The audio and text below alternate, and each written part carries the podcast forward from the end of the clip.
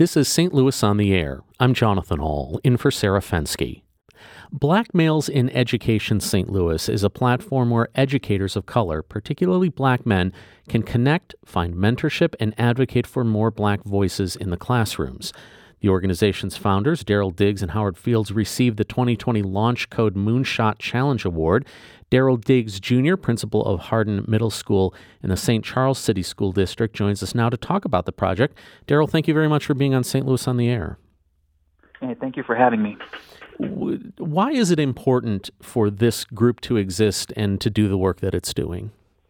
Mm-hmm it is extremely important uh, for this work for a variety of reasons. And and if I may, you know, just quote a, a, a statistic, is that across the state of Missouri, if we were to add up all of the teachers and then also you know break them down into demographics, there is approximately a little over one percent of those educators in Missouri that are black males. And furthermore, as we reflect, or as I reflect on my personal experience, you know, growing up you know, through the K-12 school system, there were very few um, teachers of color, and this specifically black males who were my teachers. So if I were to count, um, I had two from K-12, and then once I graduated and went into post-secondary, um, very few and far between. And as I think about uh, students in classrooms, you know, they need to have that opportunity to learn from a variety of individuals. And we believe that it is our mission and our vision to uh, to increase that number and that likelihood that all students are able to have that opportunity to to learn from a diverse uh, staff, a diverse uh, teaching force, um, and that's what we're we're here to do. I, for me, um, when this re- issue really came to light was a few years ago when something was going around social media that said, How old were you when you had your first black teacher? And it was really shocking to me to see the large percentage of people that were responding with high school, college, or never.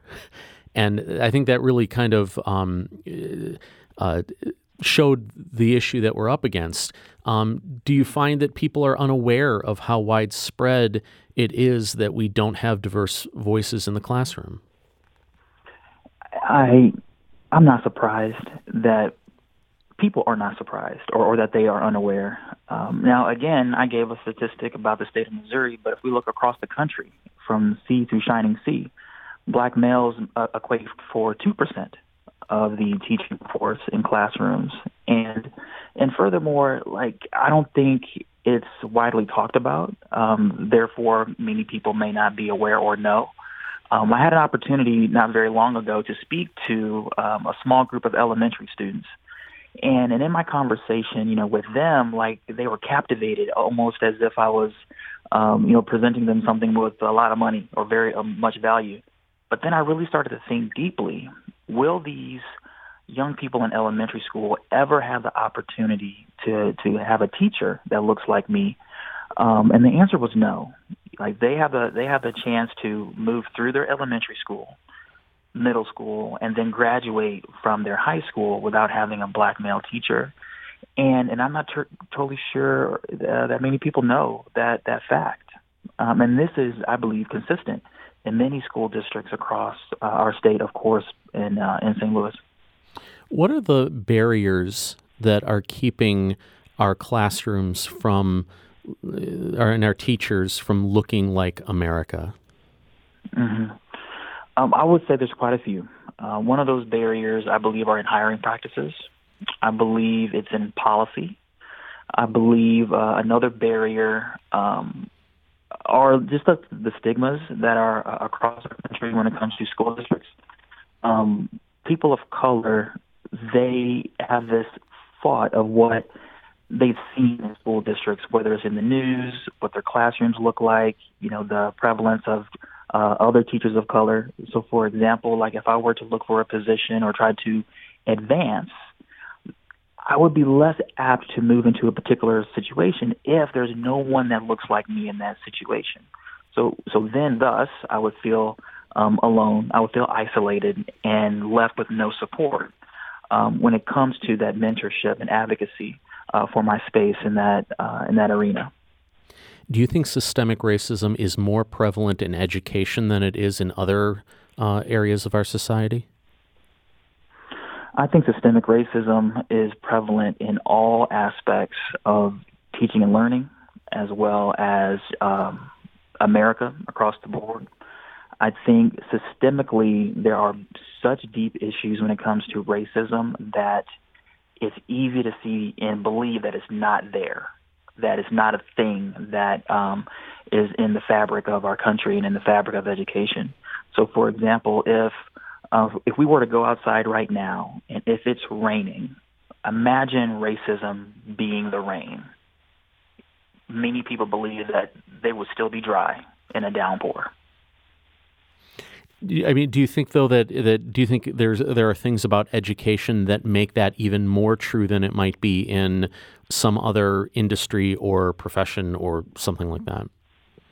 Yes, absolutely. Um, when we think about standardized testing, you know, when we think about um, tracking and clustering students, you know, a lot of that work has been designed, you know, over decades. You know, this isn't brand new, but over decades of um, institutionalized oppression and, and bias towards uh, groups of, of people, especially our students. And so with our organization, like our our main focus again is to increase, you know, um, educators of color, of course, but also to provide uh, an umbrella that dives deep into the recruitment, development, support, and mentorship of black educators. And if we're able to do that, which I have seen that we that we that we are able to, then we can increase that number of, of educators of color inside classrooms, and thus that will impact our students to give them that worldview and that, that diverse lens um, that we're all operating in in society. Your organization is just a little more than a year old, but it made such an impact that it received um, the the Launch Code Moonshot Challenge Award. Uh, there were hundreds of nominees for these awards. What does it sig- signify to you and to your group and the work that you've been doing that you got this recognition? It, it means to us that we're ready. It means that St. Louis is ready. It, it means that there are um, pockets of uh, communities that are thirsty to be able to, to, to drink from this well and also have those tough conversations. So, for example, um, Dr. Fields, he, he's now the assistant superintendent of human resources in the Kirkwood School District. Him and I met through a, um, a statewide development called um, OLE, where we went off into the woods to go hiking and orienteer to learn leadership skills. And and is is very rare that you're in a space in education and there's someone that's just like you, especially another black male. So him and I connected very quickly, and there was a situation that um, I was involved in where I was on social media that somebody created that was very hurtful, you know, very sick with with racism. And so him and I decided that how about we create a group or or a social event to bring black males together to be able to to hear, to listen, to heal, um, and thus be that support. And so from that conversation, which was um, let's see, last year, so 2019 in uh, May, that was our first get together um, in Maryland Heights.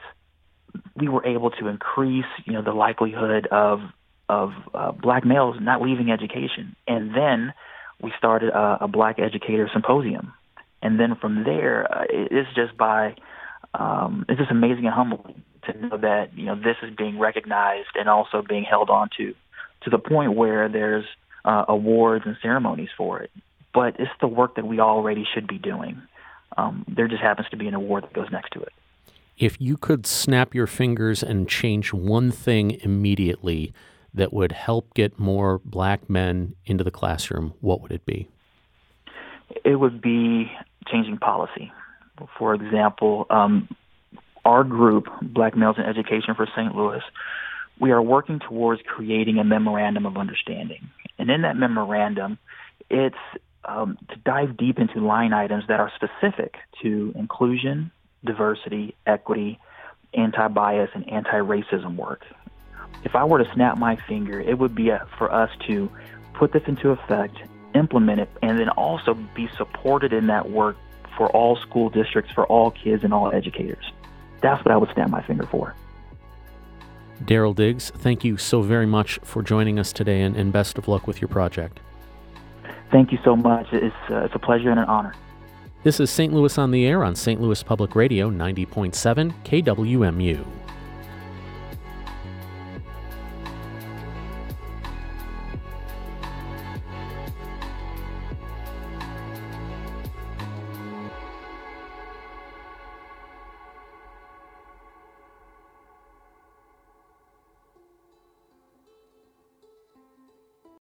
Support comes from Missouri Forest Products Association, committed to sustainable and sound conservation of the state's forests, which support more than 41,000 Missouri jobs, resulting in a $10 billion industry. ChooseWood.com.